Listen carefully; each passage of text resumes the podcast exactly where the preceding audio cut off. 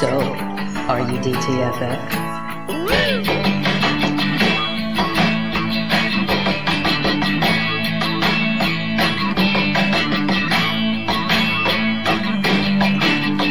Once again, here is Drinking and Talking Fantasy Football with your hosts, Dustin Lunt and Jake Trowbridge.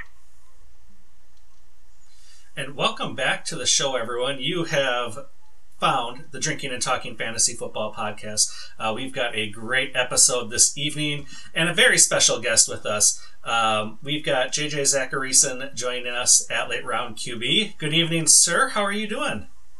What's going on, guys? I appreciate you guys having me. I feel bad. Uh, I know that this is a drinking fantasy show, but I, I, I, I don't have alcohol, but I have my, my, my tea that I always have on shows. Yeah, we never Look, pressure you're allowed here. to put whatever you want in your Okay. cup that you you choose to come on here. We are we're not the peer Okay. pressuring type here, JJ. Okay, okay, fair. I just as long as I assumed that as long as there was was a drink involved, it was okay. yeah, it's in name. Absolutely right. Okay. We leave it wide open there in the name, Good. so you're you're Good. spot on. Good. yeah, so um, I'm here with my co-host Jake. Jake, how are you doing this evening? I'm doing fantastic on this balmy Wisconsin evening. It's like 99% humidity right now, and, and it's getting into my pores. So I apologize if I, I seem a little dazed on this episode. It's just this heat gets to me. How are you, Dustin? Oh, I'm terrific. I mean, what's better than uh, cracking open one on a Tuesday night and talking some fantasy football? I you can't beat it. So I'm excited to be here and excited for the show. Yeah, we've got a good one on tap here. Uh, we are talking cluttered depth charts, and um, you know, I know last week we talked about the running backs and the backfields in particular, so we'll kind of stay away from those this week, more or less, um, and, and kind of hit the other uh, offensive positional uh, uh, players here, and and and like I said, stay away from the running back since we already hashed over that a little bit. Uh, but first things first. Um, we always have our beer review of the week here. So, Jake, do you want to tell us about our beer this week? I would be happy to. So Dustin picked this one out, brought this one over tonight, and I just want to say that it's a it's a lovely green. It's like a neon color, and I'm a person who likes to pick things out based on appearance. So this is something I would have picked out in the aisles. It's from New Holland. It's called Little Piglet, which is also an adorable name for for a beer. Uh, four point six percent. The session IPA is what they call it, Dustin. A session IPA. This is what they call lawnmower beer. Something you can have when you're mowing the lawn, and, and it's you're not going to do uh, wavy lines on your yard. You'll you'll mow nice and straight the entire time. thought you meant it had like a, a grassy aftertaste to it or something. And I was about No. to not get on board with this beer, but I'm I'm I'm appreciative of your clarification. No, no, no. Yeah, this is a nice, easy drinker. I like this. Perfect for a, as you said, a balmy Wisconsin day that we're having here. That's right. You. It seems like you're not having that experience, JJ, with the weather at least. I'm guessing. But what's what's in your tea? What flavor of tea are we drinking tonight? You know, today today I am drinking some chamomile tea. You know, something just good on good for the stomach. You know, good for your your insides. Uh, something that calms you and, and really is a, a good tea to to drink at night to relax as as the, the day unfolds. Yeah, Gut health, mindset. It's a right. holistic kind of tea, really. that's ex- that's exactly right. That's exactly right. Yeah. Nice. I like love that. it. I should probably get on board with that. You know, I could use a little gut health around here every once in a while. That is the advertisement for this week. It's just whatever brand that tea is. We'll just make that the de facto Yes. uh, advertisement. Um, but I don't want to waste too much time up front here, Mhm. Dustin, because we have so much to dive into. Mhm. Dare we venture into our favorite segment here? Let's do it. drunk, drunk, drunk, drunk, drunk, drunk, drunk, drunk, drunk, hammered drunk, drunk, drunk, drunk, drunk, drunk. Drunk Trade of the Week. So this week's submission comes into us from Facebook this time around. From Jason Lavrens on Facebook. How are you, Jason? Hope you're listening to this. Uh, he says, I think I got the better end and got drunk in celebration after the trade. So I'm piecing together more likely the person who sent him the trade was uh, throwing it back a little bit more. This was a 10 team league, by the way. We don't get a lot of submissions that are 10 teamers. So this is interesting. Uh, one QB, full PPR, dynasty league. That's what we're dealing with here. He ended up sending away Alvin Kamara, and he received his teammate Michael Thomas, David Johnson, and the 203 pick in this year's rookie draft, which he did clarify has not happened yet. So that pick is still anything. It could be a boat. So, based off of this right now, is the celebration warranted, JJ, for Jason, who ended up with uh, Michael Thomas, David Johnson in the 203? No, no. I uh, I'm, I'm giving I'm giving the edge in this trade uh, to to the Alvin Kamara side. Uh, I mean, for a few reasons. Like number one, it's not a super flex league, correct? It's just a regular. Uh, yeah, it's Yep. just a regular one one quarterback league. So that 203 even has less value, right? Because in the super flex league this year, especially, there's those five quarterbacks that are going to go within the first round. Maybe Mac Jones slips into the second round, whatever. Uh, but you're guaranteed then, you know, in that early second round, at least one of those wide receivers that are in that tier that like where where uh, maybe Elijah Moore is not going there anymore, but like the Rondale Moore, Terrace Marshall type tier. Uh, so that's not going to happen with with it being a one quarterback league. Uh, David Johnson just doesn't really do it for me. I, mean, maybe you get something for him for, from him this season, but uh, even still, it's hard to imagine him having like a true you know plug and play type season.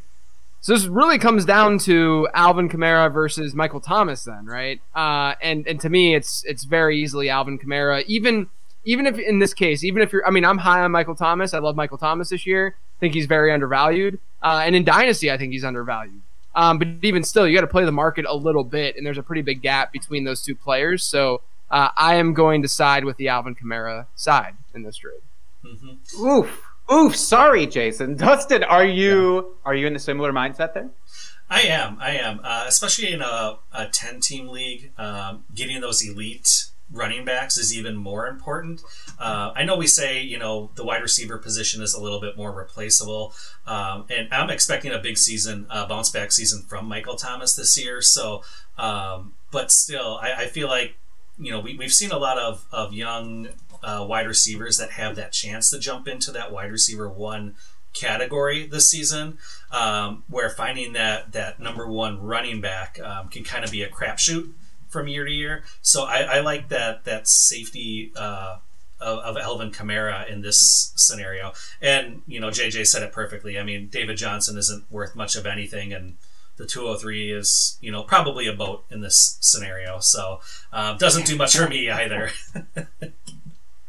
Uh, Boat is Mac Jones' nickname, by the way. So that is what you're going to end up probably staring at the face of at the 203. Yeah, I, it's tough for me because I do really appreciate having the longevity that a wide receiver in this type typically provides with Michael Thomas. I think we can all agree that there's probably going to be a few more years of maybe not the exact same production he had recently, but up in that comparable tier.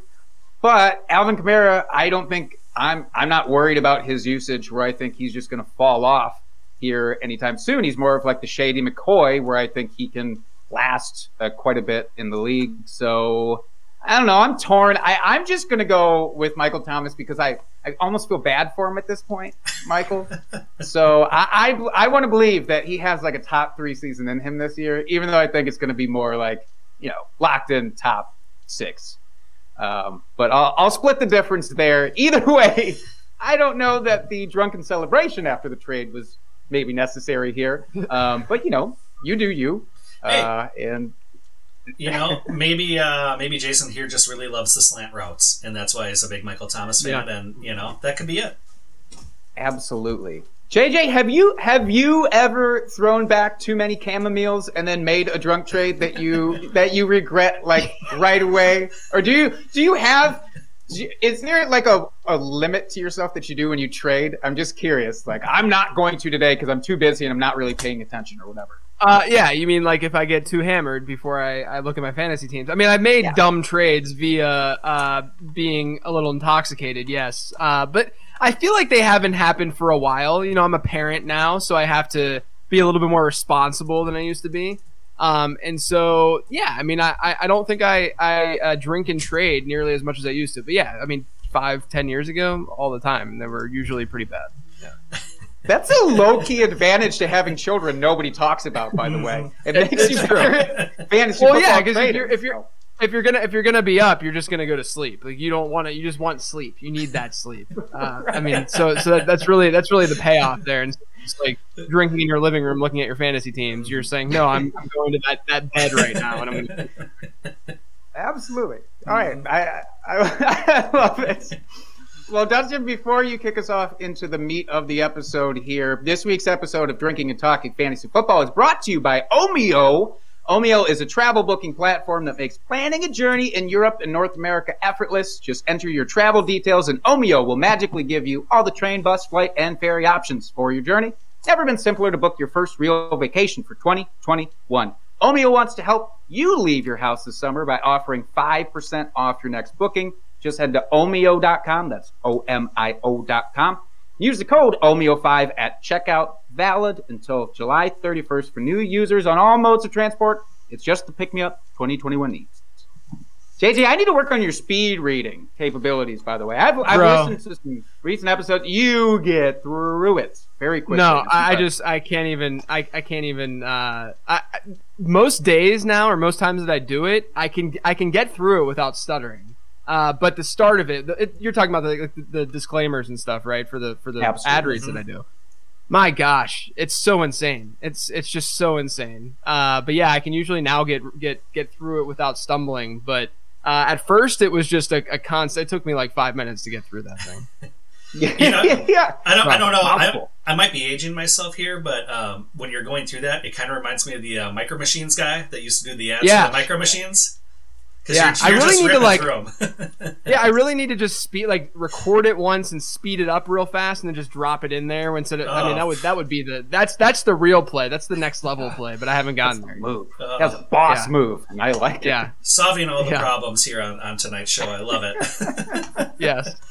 Speaking of solving problems, uh, let's get into it here and talking clutter depth charts and how we can, um, you know, make our ways through these murky waters here. So, JJ, um, if you would, why don't you start us off with just a kind of overview here, um, high level of how you can find value or where where you're looking when you're checking out these step charts of how you can find value um, um, and and how you go about determining you know which player how things are going to shake out Yeah, you know, I'm not putting that much stock into what the depth chart itself says right now, but if we're talking a little bit more just freely and hypothetically about what a depth chart is and, and you know, just this group of players and how we're sifting through this group of players, um, I'm really just using the backbone of uh, how good they are, what my models have said about them in the past from a prospect standpoint, uh, the type of role that they're going to play, and how logical uh, they fit within that role and within that scheme. So really, just going through every uh, every team and seeing what that sort of uh, min max target share for wide receiver, and then you know you get a, a rush share for for running back as well. What that sort of can look like, um, and then sort of just looking at what that player's output then will be. You know, my am I reading uh, into what beat reporters are saying about certain guys? Not necessarily. I think that you're better off, generally speaking, uh, going against the grain with that kind of thing because uh, you know we'll, we'll see the market shift based on you know some random guy's eyes, right? Like just just some some beat re- nothing against beat reporters. They're doing their job and they're bringing forth good content. It's, it's intriguing content, but at the end of the day, a lot of beat reporters reports uh, are saying that oh this guy's dominating camp or, or what have you. Uh, you know that's it's subjective, right? There's subjectivity to, to that. Um, and there's some beat reporters that are way better than others just based on history and how they're reporting and how objective they're being. Uh, it's really, you know, whenever you get like the true hype train that uh, makes things a little bit intriguing. But again, if you get that hype train, like Elijah Moore is a good example. So you get that that hype train going with Elijah Moore. Everyone's pumped about him. Uh, will I get pumped about him too? Well, I will only because I liked Elijah Moore already, right? So it's not that it's really changing my opinion. It's not even really reinforcing my opinion. It's just saying that, well, I, I like Elijah Moore, so that's not necessarily changing. I'm kind of mad right now that more people are on him now and his ADP is rising, right? So I, I'm sort of I'm, I'm sort of trying to ignore uh, some of those reports and just kind of going what go, going by what uh, the data says and, and what sort of my process is is directing me towards. I love that you said that about not letting it reinforce even your previous opinions because that is maybe the biggest trap that you can fall into is like, well, this is good news and it goes with my preordained thoughts already. So cool, I'm going to believe it. And then if it Right. doesn't align with what I already thought, I'm going to ignore it, which I think is how Right. a lot of people approach the off-season report game. Uh, and it is a game, and trying to follow it is very difficult. So um, good to know that uh, that that's not a, a main factor there, at least that I should be involved with, because I want to stay. I want to keep my head in the sand during basically Yeah. from now until like the first preseason game. Yes. Yeah. So um, outside of, of you know your models that, that you built and you use, you know, when you're you're building out projections or, or, or standing out the teams, etc. You know, is there something or is there anything else you look at as far as like if if a free agent signed and they got got a giant contract from a team or uh, there was a coaching change in the offseason, things like that. Does that help you, or do you use any of that information to to help, you know, maybe guide you uh, one way or the other when it comes to a, a player or a group of players on a team? Yeah, I mean, all the above, right? Uh, I would say that the contract aspect of things can sometimes be a little bit overblown within the fantasy community because a lot of times we're looking at, we're, we're not really looking at like what the delta would be between signing a random player, like a, a replacement level player, versus signing uh, the, the player that, that we're talking about here, right? So, like, you know, there's been you, you could look at a lot of running backs are, are, are usually good examples because a lot of running backs uh, will have some sort of baseline salary. Like, you know, veterans will make like a million, million and a half a year, whatever. Um, and if a running back signs for like, like two million dollars or something for a, two, or two, two million dollars a year across two years, people are like, oh, but they gave him more money. And it's like, it's not really that significant, right? You're not playing a significant position. So, you know, the, the delta there doesn't really do it for me. It doesn't really move uh, the needle for me. Um, and then you also have to look at, at you know, like New England is an, an example where they spent up a lot at, at certain positions and whatnot.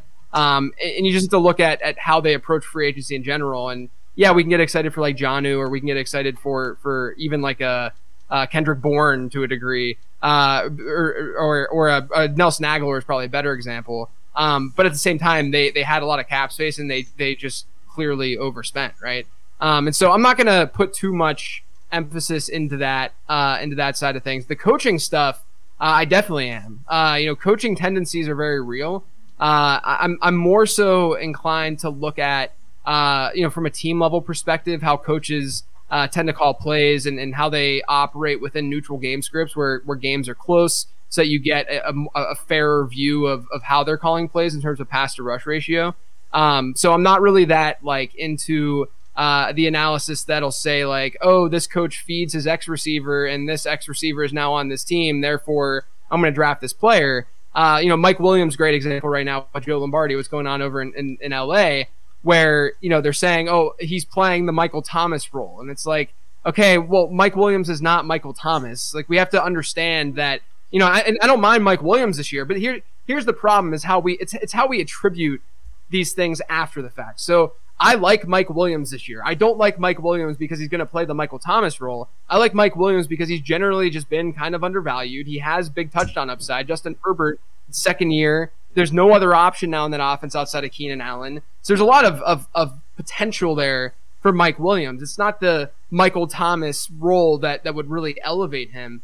Uh, but I think if, if Michael Thomas ends up going off, uh, and having a great season and finishing in the top 30 or something in the position, everyone's going to say, oh, Joe Lombardi, he said that he was going to feed him like Michael Thomas. Like, no, there are other things that are going on. That, and, and it's similar, you know, back in the day, there was a narrative that uh, Kyle Shanahan fed his ex receiver. And then you go back and look, Kyle Shanahan had Andre Johnson and Julio Jones. Yeah, he's going to feed his ex receiver when he has Andre Johnson and Julio Jones. And where is that narrative now? It doesn't exist because he doesn't have that same type of offense in those players. So I always lead with personnel, but I do think overall these coaches do have general philosophies that you can try to follow um, whenever you're projecting, you know, how this the, the season will go down and how these teams are going to operate offensively.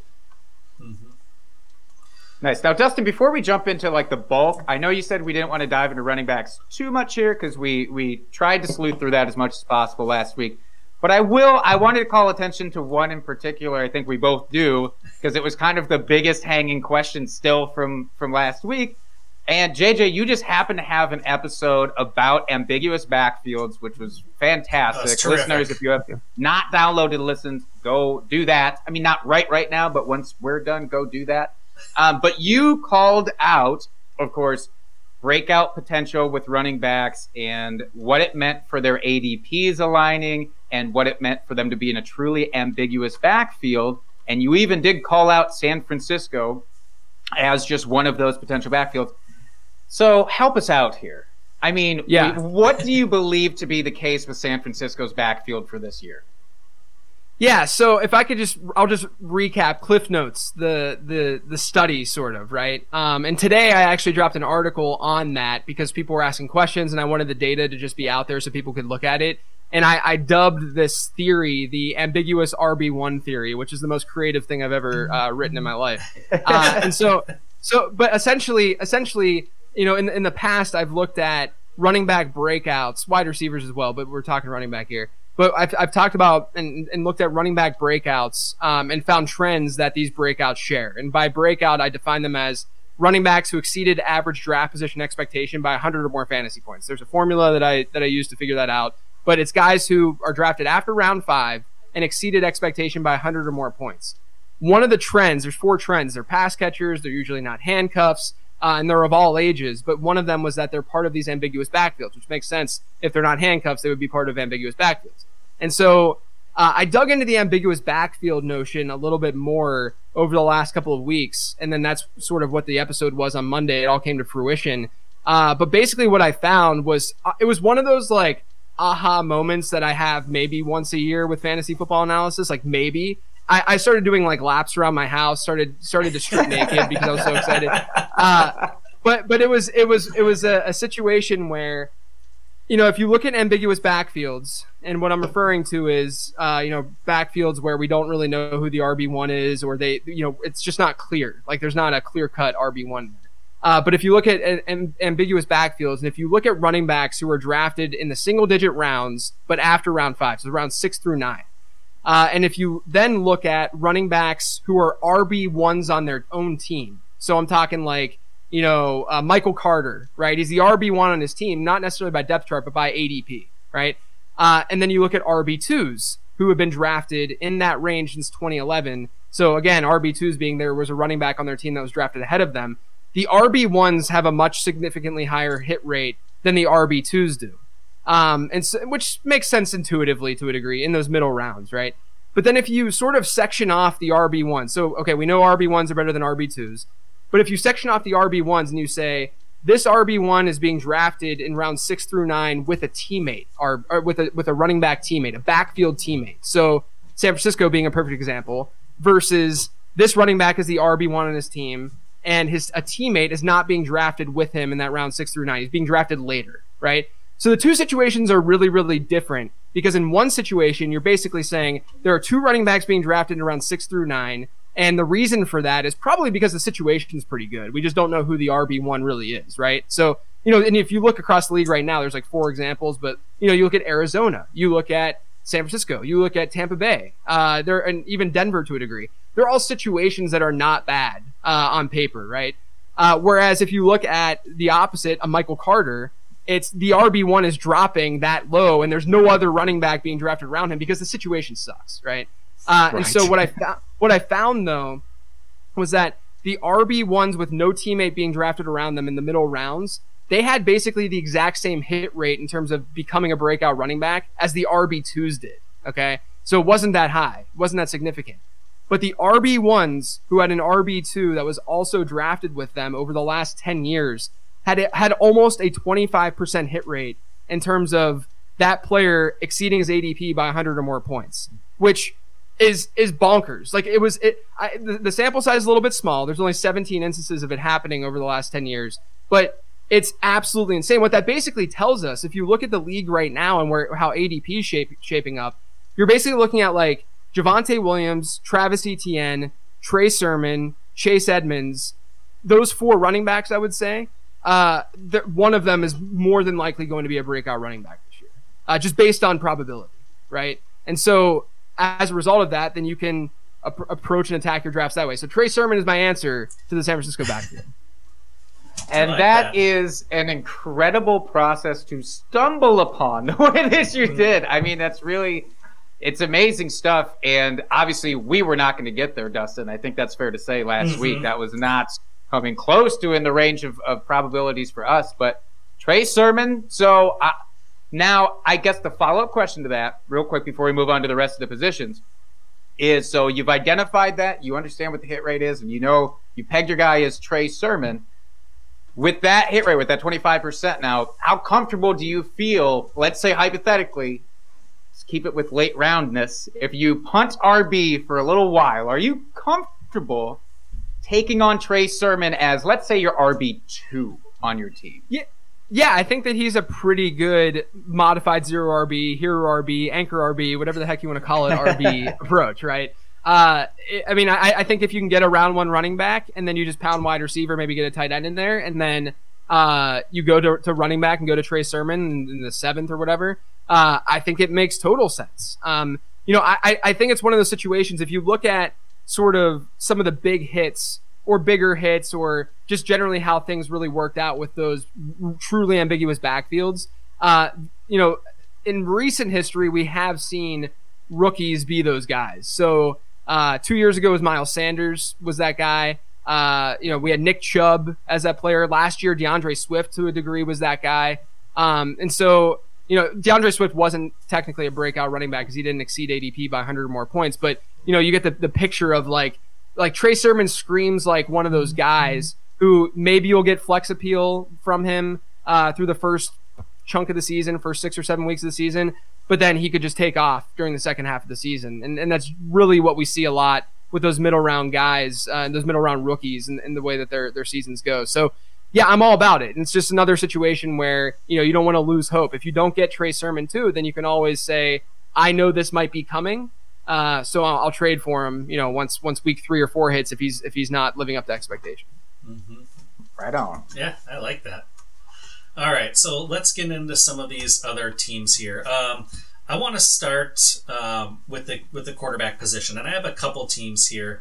Um, let's start with Denver first. So, you know, we've got Drew Lock and Teddy Bridgewater. Now, I'm in the camp where I believe Drew Lock is going to be given every opportunity to take a hold that position in camp and start the season as the starter.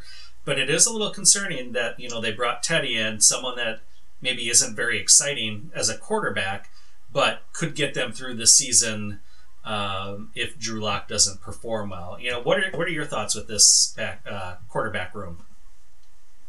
Um, I, I would say I would agree with you completely. I mean, if you think of it from like a true team building standpoint, I mean, what is even the point of Teddy Bridgewater, right? Like, I, I, I love Teddy. Like, I think he's a great dude, and I think that he's a very, very good replacement level quarterback, right? Just a, a solid enough starter, a solid enough starter that, you know, I would prefer him to start from a fantasy perspective and for the pass catchers there. But if you're looking at it from a front office standpoint, why? You're just you're all, all you're doing is inviting purgatory. You're just inviting you know this this this very 500 well i guess you can't go 500 anymore uh, but this very average record uh, right? And so from that standpoint yeah you might as well just go with drew Lock, see what he what he can give you with these weapons and Courtland sutton being healthy again.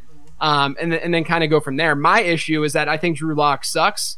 Uh, I, I, I don't think he's I don't think he's very good. I mean if you look at uh, last season, he had the second worst completion percentage above expectation, uh, only better than Carson Wentz. Uh, he was one of the worst players uh, from a po- uh, from a clean pocket last year. Drew Lock was, um, and, and you know I've said I tweeted this actually earlier today that you know people have said I'd I'd rather have Drew Lock for Courtland Sutton than Teddy Bridgewater uh, because Courtland Sutton you know can get down the field and can make plays on the perimeter, and Drew Lock might be a little bit more aggressive. I, I don't want Drew Lock for any of my wide receivers. You know, I just I, I don't think that he's strong enough to to really support that consistently and to feel good about that. Uh, and we saw Teddy last year be able to support um, you know three wide receivers really for for Carolina. Um, and so I, you know I would prefer Teddy there, but I think that you know I would agree, Dustin, that that Denver's going to give Drew Lock every opportunity to to win that job and to be their guy. I just don't have the most confidence in Drew Lock. Yeah, Jake, what do Boy, you think? that is speaks to my soul. I've just been avoiding Denver. There's there's been few instances that I can think of in recent history where there's a quarterback situation like this where you know that there's going to be some sort of competition, but you're not going to be thrilled with whoever takes over anyhow, probably. So why why bother is kind of my my thought process process with that. And I do wonder to some extent, like, do you ever encounter those situations where it's like, I'm not even going to spend the brain power here to decide who is ultimately going to be better because it's not going to be worth it for me. I mean, as a professional, maybe you don't want to say that, but I certainly encounter that all the time. No, I, I I understand that. I totally understand that, and I think you know it, it's it's a really tough dynamic because I'm someone who definitely believes that wide receiver talent in particular can win out regardless of their quarterback situation, and I think both Courtland Sutton and Jerry Jeudy are very good wide receivers. So it's it's a it's a tough situation. It's one of those like it's it's rough because it's one of those things where if you're gonna be high on Noah Fant, let's say, then it's very hard for me to say that that you should be high on both Courtland Sutton and Jerry Jeudy as well. So it's one of those like if you're only playing in a couple leagues, you got. I mean, I, I would I would say that you know don't go all in on on an offense like this. It's, I, I could see a scenario where a Courtland Sutton pans out, where a Jerry Jeudy pans out, where a Noah Fant pans out, but it's it's tough to see uh, one of them panning out, let alone two of them panning out, right? So I, I, I would you know play that a little bit cautious too. Mm-hmm. Now let's move on to uh, New Orleans here uh, because everyone seems to love Taysom Hill and and when he gets on the field and, and the dynamic he brings to this offense. Uh, but they did bring Jameis Winston back, and Jameis had the opportunity to go sign somewhere else uh, and really get a starting job that we all expect him to get. And he's great for fantasy. So I feel like he was given, um, you know, some sort of assurance that that he was at least going to be given a, a, fair shake at a starting role here in this offense. Now that Sean Payton's had him in the system for a year, he's been able to learn it. Um, so how do you see this working out? Is there going to be kind of like what we saw with Drew Brees and Taysom, where there was just certain packages built in for Taysom Hill uh, when they wanted to switch things up a little bit. Yeah, are you talking about Taysom Hill's package over there, Dustin? Uh, uh, yeah, so I, I, I can't help myself. I, uh, yeah, yeah. Uh, no, I I think that's the way it's going to go down. I mean, eh, if you look at you know, I know I mentioned earlier about the beat reporters and stuff, but I, I do think that there's a little bit of a difference between you know a wide receiver depth chart where talent is really just going to win out and it's really ambiguous and we don't know versus a quarterback position where you know the coaching coaches are making a decision to put that quarterback on the field, right? A, a, wide receiver from a fantasy perspective, if he's on the field, uh, if he's talented, he'll be targeted because targets are a talent statistic because he has to get open. Whereas a quarterback, it's a it's a coaching decision to put that quarterback on the field or not, right? Um, and so uh, from that standpoint, if you do read what beats are saying in, in New Orleans, it does seem like things are are, are leaning towards Jameis. And I think it's really logical to lean that way. I mean, I, I don't know if Taysom Hill being quarterback is all that sustainable. I, I trust Sean Payton to put something awesome together uh, if Taysom Hill were, were to be starter, but I just don't know how sustainable it is. Um, and so I'm expecting Jameis Winston to win that job. It's where you and I differ, JJ. I don't trust Sean Payton. I don't, I don't trust yeah. him. I don't. I don't appreciate the games as a human. my fantasy teams. Uh, he, he just does have this weird sort of like lingering uh, let's call it what it is. It's a love. It's a bromance with Taysom Hill, and um, I, and I just that like fallacy of logical coaching. It maybe shouldn't yeah, yeah. apply to Payton because he's obviously had a much better track record than some of these other coaches, where you could make that argument for. But it's just it's so hard for me to trust. I want to believe, um, and and I'm just not there yet. But hopefully, hopefully, now this is a situation where the beat reporters will totally steer me and that's wrong, yeah. and I acknowledge that's wrong, but it's going to happen. Like the first blurb comes out, and they're like, "Jameis Winston looks amazing." I'm like, "Yes." Right. Now I believe. yeah, I will say. I mean, I think Taysom Hill is going to stick around and be again. He's going to have like goal line packages, and it's going to be obnoxious, and we're all going to throw stuff at our television whenever we see it happening. But uh, I, I, still think I still think Jameis is is going to be like the the Drew Brees, if you will, in this scenario. All right, let's uh, get out of quarterbacks here and let's talk about some some wide receiver uh, rooms here. Uh, I want to start with Dallas. I think everybody is in love with this offense, and rightfully so. What we saw from Dak in the beginning of the season was absolutely incredible. Uh, but we do have a very crowded wide receiver field here. We've got Amari Cooper, and we've got CeeDee Lamb, who had an excellent rookie season. And if it wasn't for Justin Jefferson, I think we'd be talking about him a heck of a lot more than we are. And then we got Michael Gallup, who has showed flashes um, as well. so, do you really? It comes down to Amari and CeeDee Lamb. Oh, excuse me. who do you? You couldn't see- even say. Is it because Amari Cooper? He's had an aversion to Amari Cooper for a very long time, and I just wonder if getting those words out even hurt you to the degree that you. Ugh, you it's like I'm went- allergic to the name. Um, yeah. No, I'm actually. Uh, uh, I, I've come around with Amari. Um, I still think he's going to be the number one option on that team, but I feel like it, it's going to be uh, very like razor thin as far as between him and CeeDee. Uh, but but how do you see this shaking out, JJ? Yeah, I, I would agree with you from a projection standpoint that projecting this offense, uh, Amari Cooper would be the wide receiver one. You know, he comes out a little bit ahead of CeeDee Lamb in my projections, but you know, I don't always follow my projections, and I don't, I don't just just blindly go with that because I think that what that doesn't necessarily capture uh, is CeeDee Lamb just being one of the better wide receivers in all football. Not that Am- Amari Cooper's not. It's just that we have a larger sample of Amari Cooper, and we haven't seen Amari Cooper be. Yes, we've seen him be like a low end wide receiver one. Yes, he's been a good wide receiver. Don't get me wrong, but uh, you know we have we've never seen him with that like elite season, with that like we we apps you know that Davante Adams type season, that Stefon Diggs type season. Um, and, and so I would argue shoot for upside a little bit, and I think that CeeDee Lamb would be that guy. I mean, he's he's going to be twenty. What is he? Twenty two. Um, and, and his prospect profile is certainly there. I mean, Amari Cooper's was too, but Amari Cooper's no longer you know a sophomore in the league where we have this ambiguity surrounding him as a player.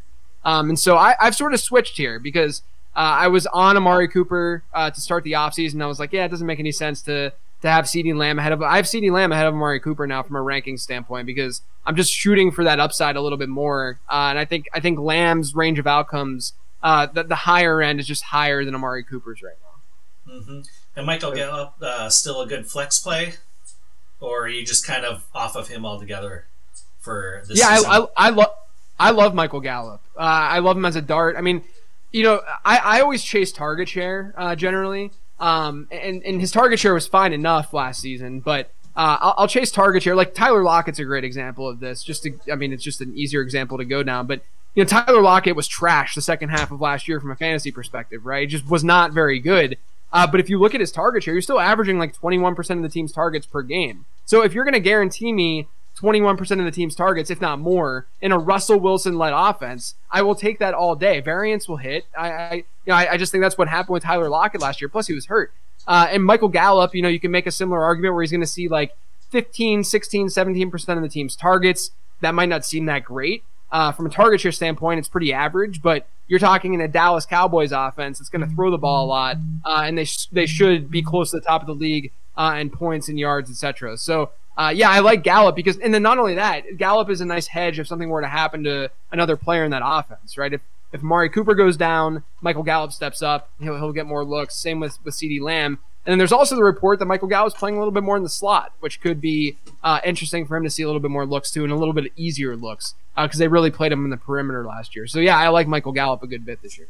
hmm I just want to fawn over the Tyler Lockett love there for a second because his ADP is stupid. It's, It's the stupid. It's stupidest, stupid. lowest ADP, It's and I understand the people don't like boom bust wide receivers because they don't want to have to deal with when to put them in and when to sit them. Well, just play them and Just play 'em. hope that you get the points, Just- and that's just- all you have Just to do. play him. Yeah, just play them. Yeah. It's just that simple.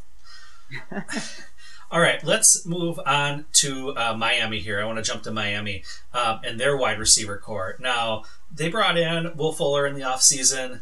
They have DeVante Parker, Preston Williams still there. They drafted Jaylen Waddle. I this is a pretty um, lot, a lot of big names um, in, in this offense here. You know, and we haven't seen much out of Tua either. Um, so we have no idea where he's where he's going to be throwing the ball, and we know he's getting reunited with uh, his teammate from Alabama, which is great.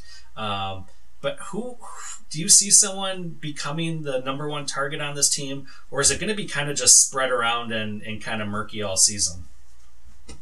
Uh, yeah, I mean, I, I would say that it's probably gonna be fairly murky most of the season. If I were to, to toss one guy out there, it would probably be Will Fuller.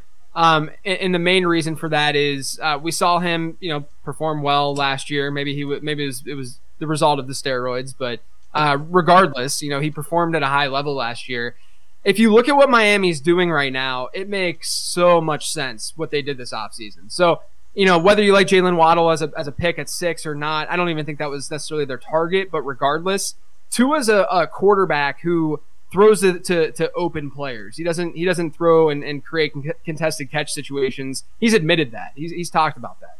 Um, and, and so if you look at someone like DeVante Parker, not a wide receiver who gets a lot of separation, he's more of a bigger bodied guy.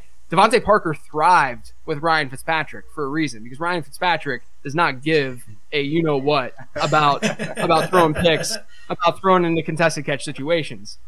Uh, Tua does. Um, so what did Miami do though? Is instead of having Preston Williams, DeVante Parker, uh, they go out and get two guys who can stretch the field and create that separation in Will Fuller and Jaylen Waddle, which is exactly what they needed to do. So it makes total sense that those two guys uh, are going to work a little bit better uh, with Tua. The fact that Jaylen Waddle's a rookie, the situation isn't necessarily the best. I'm just going to lean with Will Fuller there. But again, I think I think Waddle again fits with with what Tua can do and what what the the Miami offense wants to do. So I understand the allure there, but. Uh, I, I think if there's one guy that I would target, be Will Fuller, but I don't think I'm really targeting any of these guys very heavily.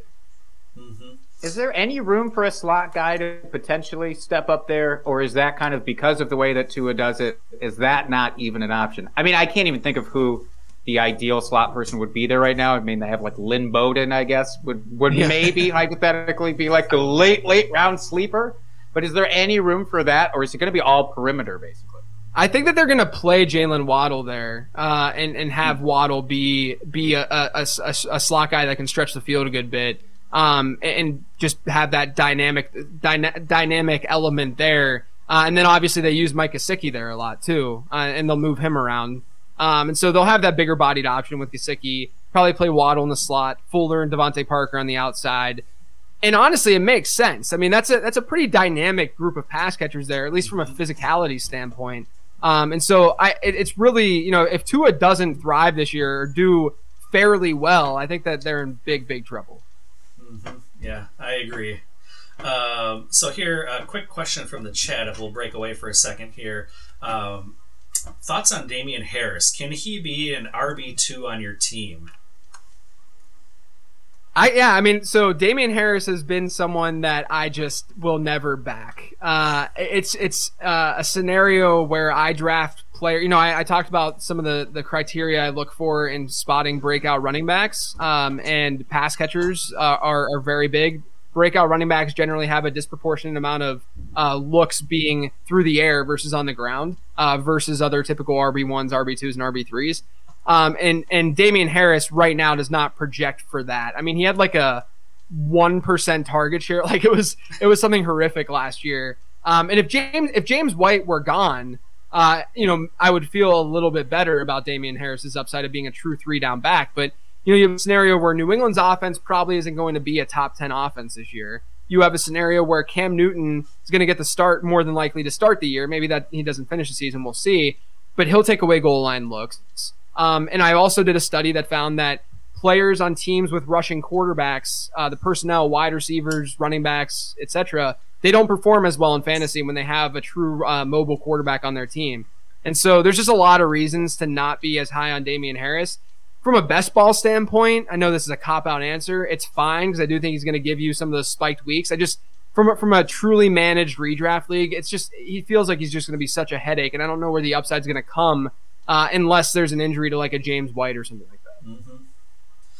Yeah, and uh, let's stick on New England as long as we're talking about them here because they have not only the wide, rece- wide receiver position um, that is really murky, but also they brought in uh, Hunter Henry and Jonnu Smith here for tight ends.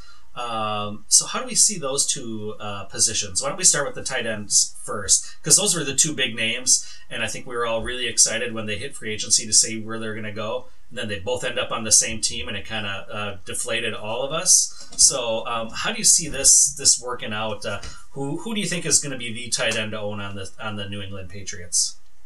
Yeah, I mean, I'd probably lean Jonnu in the situ- in this situation just because I think he's a more dynamic, interesting player. Uh, the, the the problem I have with the New England offense in general is what I just alluded to with the fact that uh, you know, you have this mobile quarterback. You, you have two options at quarterback. You have a mobile quarterback or you have a rookie quarterback.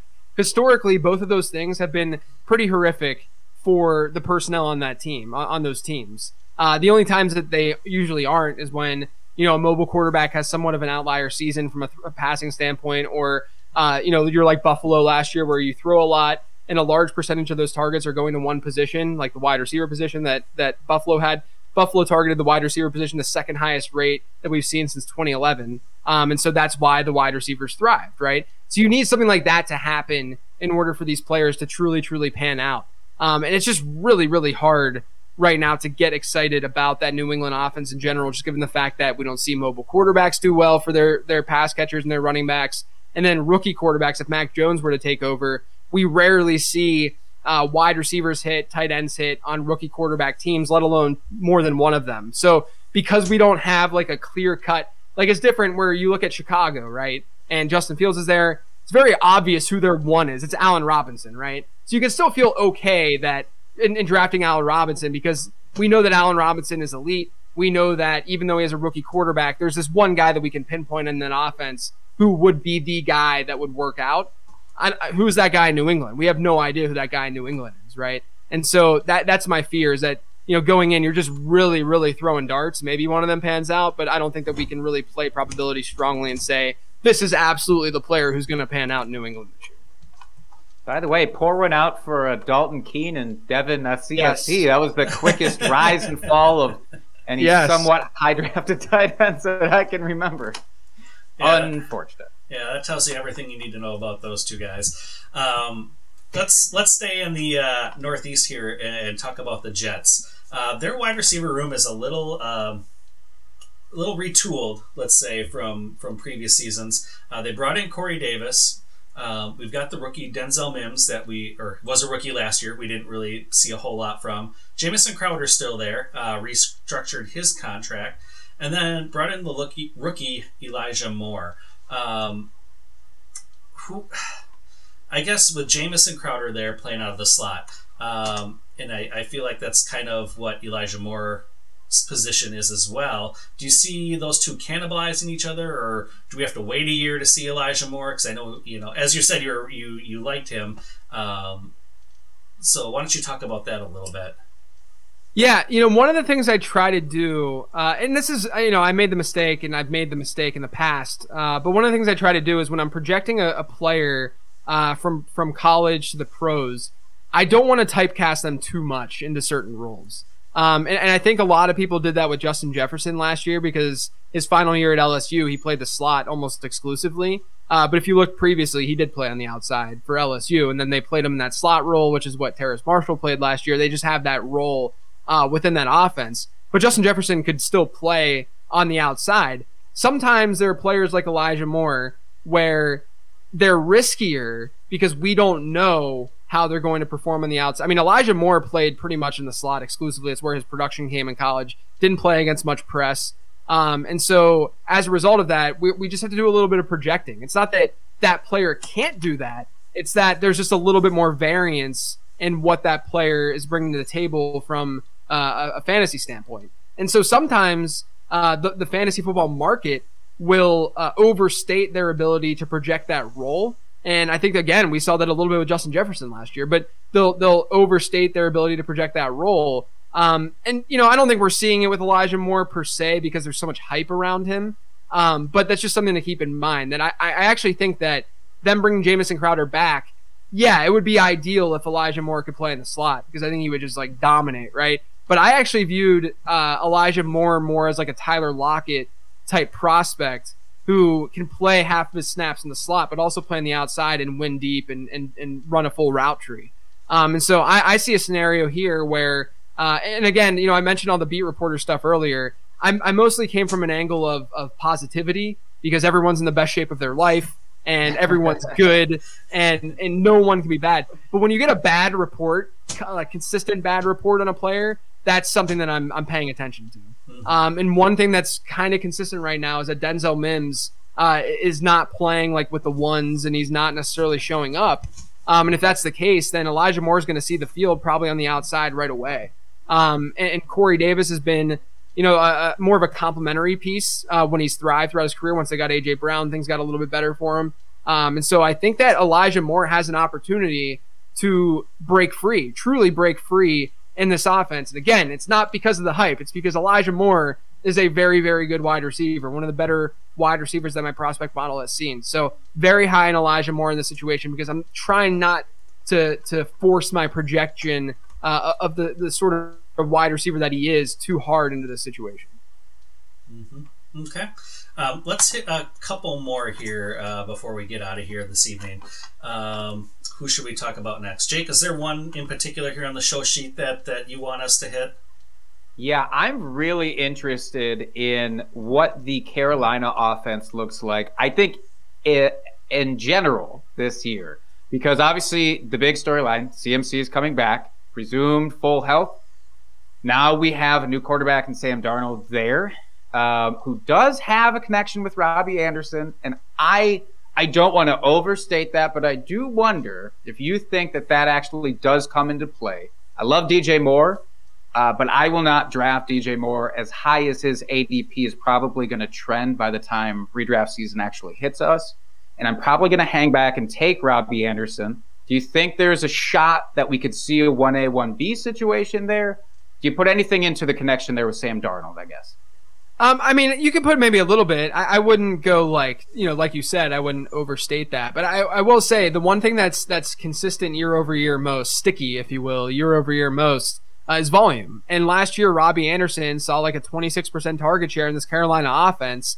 Had probably the quietest like top 10 fantasy season that we've ever seen. Uh, and and you know he didn't find the end zone very often either. Uh, mm. The way that I see this offense sort of playing out um, is you know, if you look at what happened last year, they used DJ Moore more as a down the field threat. Um, and Robbie Anderson was more of that possession guy. I don't think that's necessarily going to change. And then what I think they're going to do is use Terrace Marshall, who I mentioned earlier, uh, played a lot in the slot at LSU his final year. I think they use Terrace Marshall as their primary slot receiver this year. Um, and so, because you know, bigger you know, the, the, Marques Colston role, if you will, you know, this bigger-bodied guy uh, who, who who can play the slot. Um, and so you, you put Marshall in the slot. You have Robbie Anderson, DJ Moore on the outside. Robbie being more the possession guy. DJ Moore being uh, still continuing to be the higher A dot player uh, of all of them. You know the difference is Sam. If that is the role they're playing, because you know Robbie Anderson with Sam Darnold was more of that deep threat, right? He what that's that's not what what he necessarily played uh, with Carolina this past year. So it's a little bit interesting. And with Sam Darnold coming uh, into the picture, and Sam Darnold's a more aggressive passer than Teddy Bridgewater is that could favor and probably should favor DJ Moore a little bit more. But I agree with you from the standpoint of value in redraft right now that Robbie Anderson is probably the better value than DJ Moore is, just given where they're being drafted, right? Uh, you know, it's it's crazy if we were to look at this like five years ago and the way that the market reacts to previous season finishes. I mean, these ADPs would be flipped between Robbie Anderson and DJ Moore, but everyone's sharper now. Everyone gets it now. They understand that there's a trajectory that DJ Moore is a great prospect and a great player, and so they're chasing that as opposed to just going with the safer option who gave us just as good of a target share last year in Robbie Anderson. But I, I think that the gap is a little bit too big uh, between the two, so I'd probably lean Robbie Anderson there. But I do think that you know we're going to see DJ Moore sort of play more of the Robbie Anderson role that he played in New York. It's so such a bizarre situation there. It really is so weird, and and I hope that CMC. I mean, I I want him obviously to thrive for fantasy. I do just hope that he doesn't cut so much into everybody else's workload um, that it makes them not irrelevant. But you know, last year we saw three of those guys basically finish back to back to back in yeah. points per game literally like one spot right after the other. Curtis Samuel obviously gone now, but um, Terrace Marshall. So you mentioned him. Obviously, you talked about him being utilized in the slot. Is there projecting what you said? Sam Darnold's very aggressive. Do you think that that leads to famine for Marshall for this year at least? I mean, here's the thing. I don't think there's a I, there's a non-zero chance that Terrace Marshall is better than Curtis Samuel. I like I don't think that that's an insane thing to. I mean, Terrace Marshall was an incredible recruit out of high school. In college, he kept up with Ja'Marr Chase uh, and Justin Jefferson when he was a sophomore. And then he got hurt, and then that's why his numbers didn't look as good as their theirs did when during that Joe Burrow season. And then last year, Terrace Marshall played seven of ten LSU games, and his market share numbers were out of control during those seven games. I mean, and he's an alpha build. He's he's an incredibly good. I mean, I'm I'm obviously very high on Terrace Marshall, but he, he's, he's he's an incredibly good wide receiver. Um, and I don't, I, I just don't think that there's this like, you know, Curtis Samuel's gone, so it's fine that Christian McCaffrey's back because everyone can still eat because the Curtis Samuel target share is gone.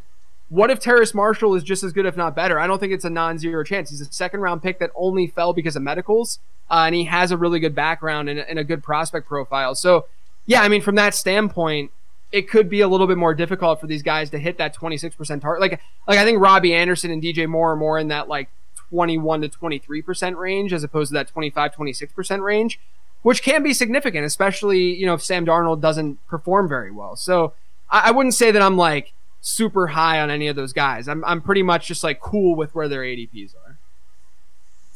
Nice. And then we'll do one last one here, um, and I will save the grossest for the gross here. Um, I don't even want to talk about it, but I feel like I have to. Uh, this is the one team I just I don't know what to expect this year, and that's the Houston Texans. I mean, we've got the whole Deshaun Watson situation here, where we don't know if he's going to play or not. Um, and if he does play, I think that totally changes the the outlook for their season and and the fantasy relevant players on their team. But I mean, the running backs, they've got just a hodgepodge there with um, David Johnson, Mark Ingram, Phillip Lindsay. Uh, I feel like I'm missing. Not forget else. Rex Burkhead, Yeah, the Rex big Burkhead. addition to that backfield. Yeah, sexy offseason. Rexy. And then with the wide receivers, I mean, Brandin Cooks is you know the number one there. That that's undisputed. But then you've got you know like your Keke Coutees and and Nico Collins was just drafted, and I believe Randall Cobb is still there. Um, so there's just kind of this whole hodgepodge of who's who's of, of names in fantasy. Um, so why don't you just talk about how you see this playing out, or who we can expect maybe um, to to kind of take the lead on this team, whether Deshaun Watson is playing or if he's out. I mean, because like I said, that that'll really change um, things there. I feel like I feel like the Texans are playing like Madden 16, and they're like they're, they're just like they're just getting all these like they're doing like franchise mode, and they're just trading for all these fun running backs and wide receivers, and they're like, oh, this is sweet, and then not realizing that it's 2021. Uh, yeah, so so you know, Brandin Cooks is one of those players who comes out in projections looking pretty good, um, and it's because he can capture a pretty big target share in that offense. Um, now, will I be drafting Brandin Cooks aggressively because of that? No, I don't really go after. Again, I don't. I don't use the projections as gospel, and I'm just not really feeling this offense and what it could be. I think if anything, if you want to throw a dart, I'm kind of intrigued by Nico Collins, mostly because um, he, he was a, a, an interesting prospect, decent prospect profile, uh, you know, decent production, nothing special, but he's a big body dude. Um, and, and there's really not a true red zone threat in that offense. And so I think that, that, you know, if you want to pinpoint someone, maybe it would be Nico Collins. Um, you know, I, I, I mean, he could lead that team in touchdowns this year. Wouldn't be surprising, but what does that really mean? You know, maybe that's only like three or four touchdowns. Um, and then you know the backfield, the, the the backfield just doesn't really do it for me. We talked about David Johnson earlier. Um, it's it's really tough to get behind David Johnson, uh, even though he had a stretch last year where he was fine. Um, but with all those other pieces there, it's just hard to to really think that he has a high ceiling, uh, especially in an offense just doesn't look very good uh, in general. So I can understand Brandin Cooks as long as you're not drafting him in that true like like upside range of wide receivers, like a Chase Claypool range, right? If you can get him like in a tier or two below that, I'd feel comfortable. Um, and then as a dart throw, if you want to go with Nico Collins, I'd say go for it um, and just see if, if he hits as a player because his prospect profile at least had that like alpha archetype, that that alpha potential. It makes me so sad what you're saying about Brandin Cooks. I need him and I want him I to just be so good. I love Brandon. Cooks. Yeah, I He just Brandon he Cooks. deserves it. You know, after Yeah. what the fifth team that he's been on in his career, fourth, fifth team at this point, Yeah. he's just so underappreciated. I do hope that at least, like, even if Tyrod Taylor starts, at least maybe he can chuck a deep ball or two and get Yeah. him uh, into the games and be consistent. But I think we can all agree, tight end and the Houston Texans. That's one we can just punt away and not talk about ever. Yes. right? Yes. That's fair Yeah. to do. Okay, good. Yeah. yeah. Well, um, I think we'll uh, stop here then for the evening. I'm sure we could uh, talk about every team and and their um, depth charts here and, and who's going to come out on top. Uh, but JJ, thank you so much for coming on the show. Uh, why don't you tell the folks here before we leave where people can find you and what you do and all that sorts of good stuff? Yeah, uh, you can find me on Twitter at Late Round QB, and then a lot of my efforts kind of go into my podcast at this point, the Late Round Podcast, which can be found anywhere podcasts can be found. All right. In your ears, listeners. That's the place. That's it. Jake, where can people find you out there? I'm out there doofing around at Jake Trowbridge on Twitter. All right, you can find our podcast at Drinking Fantasy and, on Twitter, and you can find me at FF Dusty Dog. Uh, please go out, give us a rate and review on Apple Podcasts. We really do appreciate it. And until next week, folks, keep drinking and talking fantasy football. Here's FFers.